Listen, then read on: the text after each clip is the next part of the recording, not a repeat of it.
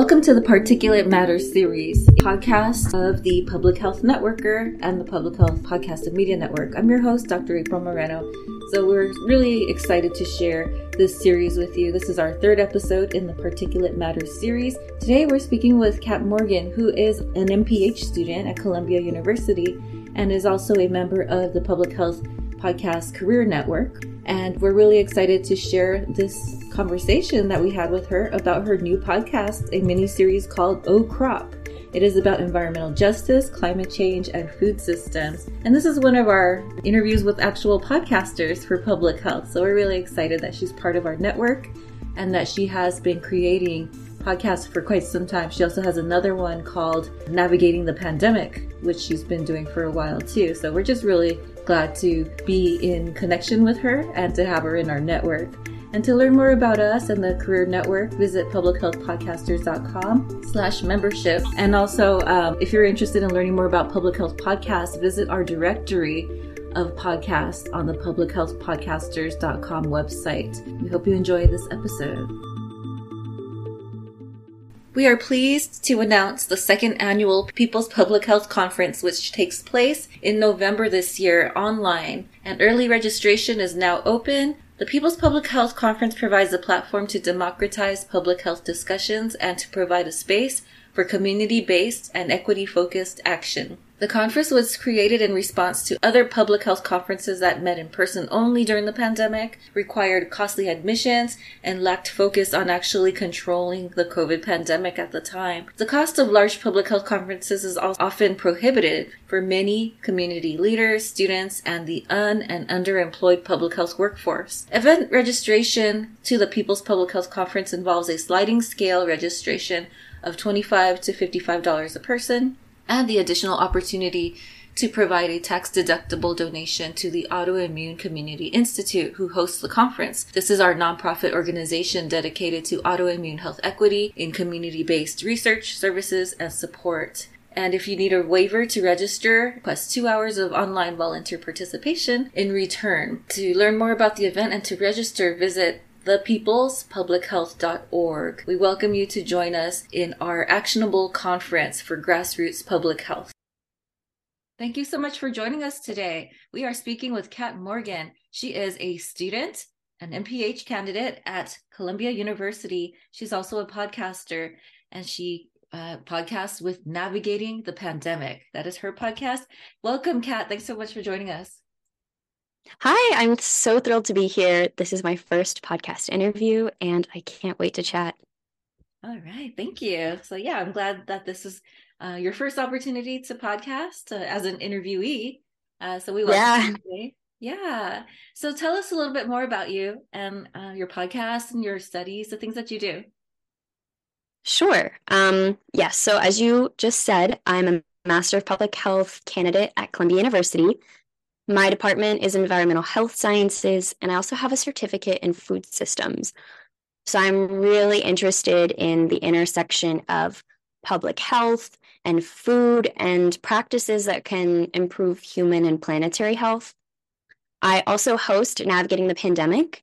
It's a podcast that I started in November of 2020. So it's been a it's been a long time actually.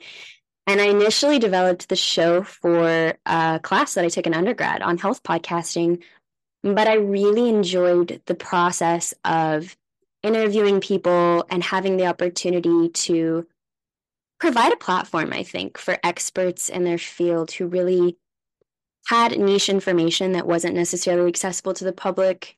And I really enjoyed it because it was a time when I think there still is a lot of pandemic misinformation, but especially in 2020 and 2021, there was just a lot of misinformation and misinterpretation of the sciences going around. And so I saw my podcast, and I know that you have a similar podcast as well. Like the public health community, you know, really capitalized on those opportunities to make information accessible and digestible and really give people who have authority a platform to share their expertise. So I have loved doing my podcast. Um, yeah, uh, three years in, and it was nominated for Best Health Podcast in the Quill Awards last spring. And I also received a grant, which helped me join your amazing health podcast community. So that's definitely been a treat. And last fall, it was, I was really surprised. It was, well, no, I shouldn't say that. I, I was very excited. Um, and it was named, you know, one of the best uh, pandemic podcasts on the internet. So I'm not sure how many pandemic podcasts are on the internet, but I'm glad that I made the list. That's fantastic. Oh, and also, Thank you. Thank you. Um, and then I also wanted to share I I recently developed a podcast mini series. So I don't, you know, see it as something that I'll kind of continue on, but it focuses um, on environmental justice, climate change, and food systems. And I developed it for public health practitioners as a lay audience.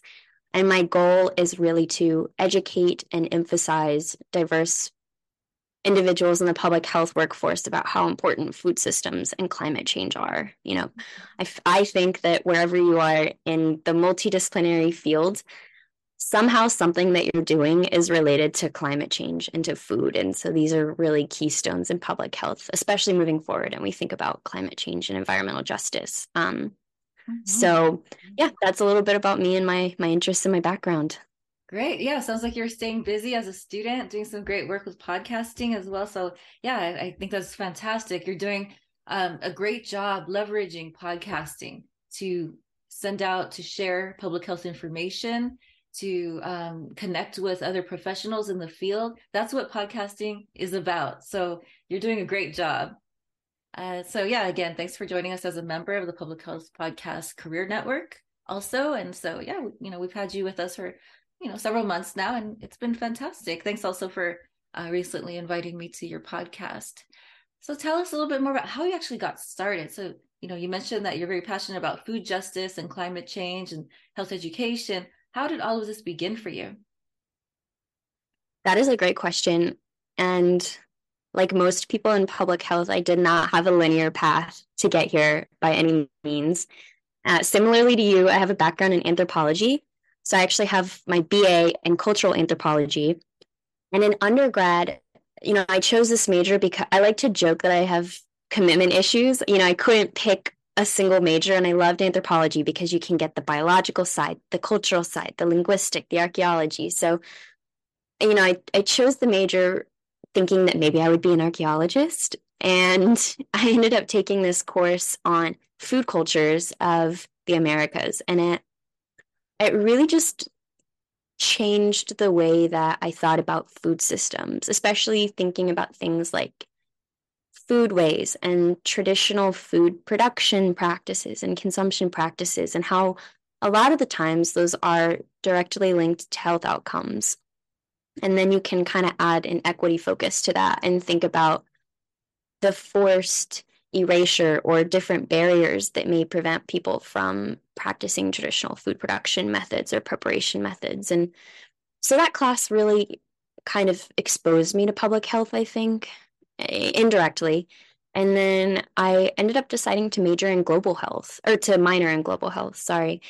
Um, and that was when I did a little bit more of a deep dive into public health and global health and started to, I think, understand all of the opportunities within this field. And so I ended up deciding to pursue a Master of Public Health. But before I started my studies at Columbia, I spent some time, I took a year off um, between my between graduating from undergrad and starting the MPH, and I worked on farms for a while. Um, and getting that hands-on experience in food systems and food production and working with communities, you know, it felt like kind of an informal community based participatory research for me even though i was on a year off i wasn't you know there for for school or anything it was a really informative process and definitely cemented my interest in food systems and public health. And so and i was also on the side working on my podcast and that was bringing me a lot of joy. And so i think i ended up in public health because I see it as a field that holds a lot of opportunities, and there are lots of different kind of nodes that you can move between within within the field, whether you're working in qualitative research or quantitative research. it's very multidisciplinary. And I think just the nature of the field lends really well to, you know, people with a lot of interests who want to do something good, good for the, I say good for the world, you know, to improve health and improve well being. And I see it as a means to an end to work on ways that we can, you know, align our systems and our policy or our practice or our research, you know, whatever route I end up going. I would love to do work at the intersection of improving human and planetary health. So, you know, all of those little experiences kind of peppered together and and ended up driving me to where I am today. And, and I I really love what I do and what I'm learning. Mm, yeah, I'm very similar to you. I think that the undergrad experience was really challenging because I couldn't choose one major. Ultimately, I did choose anthropology, but it went through like mass communications, plant biology, all sorts of things, Spanish, um, everything. and um, yeah, and then finally, but yeah, this is you're I think you're the third person that I know who has an anthropology bachelor's, and I'm sure there wow. are many more. I suspect there are many more of us uh, because again, like you mentioned, there's just such a variety of options that and things that you can do in both of these fields, and um, they're just very interesting and very exciting. Um, yeah, so right. So tell us more about your podcast. Tell us more about the um, Navigating the Pandemic podcast. Sure. Um, so it's called Navigating the Pandemic. Uh, I used to follow it with past, present, and future, but ended up cutting that off because it makes for a better graphic that's more simplified. um, but I love the show. It, you know, lately, I think in the past 12 months, I've shifted the focus originally it was looking at current events. It was breaking down what's in the news, you know, who was the researcher in the study that was cited in this article or in this newspaper? Did the journalist sort of translate that information correctly? Do they have a platform to speak to their own work? So that was originally how I started the podcast or what I had in mind. And I was developing it for an audience that wasn't, you know, not necessarily a lay audience. You know, I think my show content is is a little bit tailored to sort of people who are interested in the sciences or public health or medicine um, or have some sort of you know basic working knowledge of COVID nineteen, social determinants of health. But that's not to say it's still a very accessible show. And in the past 12 months, I've kind of shifted my focus a little bit to start considering pandemic preparedness, pandemic prevention, um, you know, what sort of international bodies are being aligned right now, who is leveraging their resources to, you know, prevent another COVID 19 from happening again. Because we, you know, now that it's becoming endemic, there are future pandemics on the horizon. So that's, you know, part of what my show is currently focusing on. But I'm also very interested, as I've mentioned, in the social determinants of health and health equity. And so looking forward, I'm trying to give policymakers, researchers, advocates, all of these passionate and well informed people a platform to discuss, hypothesize, share their insights on the future implications of COVID 19 on health equity. So, you know, for example, our in our conversation, we talked about things like personal protections and long COVID. I recently um, recorded an episode that I'm editing right now with some peers actually who are, are here at Mailman and you know what we think the current generation of leaders how we can contribute to health equity in a post COVID world. So it's a very multidisciplinary show. I have episodes on food systems because that's my passion, but I also have episodes on a researcher discussed COVID 19 conspiracy theories on, you know, is it back when we weren't sure about air travel? I brought somebody on to discuss, you know, personal protections in airplanes and legal implications of COVID 19. I've brought epidemiologists on so many really important voices that I'm trying to weave together into this multidisciplinary, but also very relevant and very impactful um, podcast. Mm-hmm. Thank you. And so, what have you learned over the time that the years that you've been working on navigating the pandemic? What are some things that you would like to share? Uh, what do people need to know based on what you've heard, what you've learned? Oh, that's such a great question. Um, I think my my message to everybody right now would be don't forget about COVID. I think it's no longer at the forefront of a lot of people's minds. And that really worries me because the faster we forget about something, the less likely we are to take action in preventing it from happening again. So, you know, I think one of the biggest things that I've learned from speaking to all of these, you know, wonderful and educated people is that there are so many diverse and multidisciplinary ways that health equity, human health, our political systems, our supply chains are have been interrupted, will continue to be interrupted. So kind of thinking about how sort of fragile some of our systems are, I worry moving forward that if we don't start to catalog and leverage some of these lessons learned, that a similar fiasco to COVID 19 could happen again and have even worse impacts on the globe and even more disproportionate impacts, especially thinking about vaccine access and inequality and food access and you know all these things that we saw interrupted by covid-19 um, so my message to people the biggest thing i've learned is that we can't forget. We need to keep this. I know that we're all exhausted. I know that we're all tired and we want to forget and we want to move on, but we can't because it is more important now than ever that we start working on these mechanisms for pandemic prevention and preparedness to sort of safeguard our future. Well, thank you. Yes, I mean, it's still here. Uh, we forget that um, over a million people have died from this. This is greater than any yeah. wars that we've experienced, things like that, catastrophes and it's so easy for people to just i kind of get it like they don't want to think about it because it's maybe depressing uh, and they want to just keep moving forward but it's really hard to move forward when we don't have a pandemic plan for next time yes things like that it's just really it's yeah it's concerning um i absolutely agree right uh so yeah tell us about your your food systems podcast what is that one called and is it out yet Yes, it is out right now. It's called Oh Crop, a public health podcast.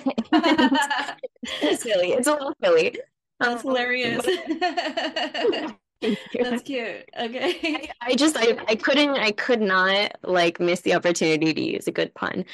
Um yeah. yeah, no, the podcast is out. It can be accessed on Anchor. You can listen to it on, you know, all the all the streaming platforms, Spotify, Apple Podcasts.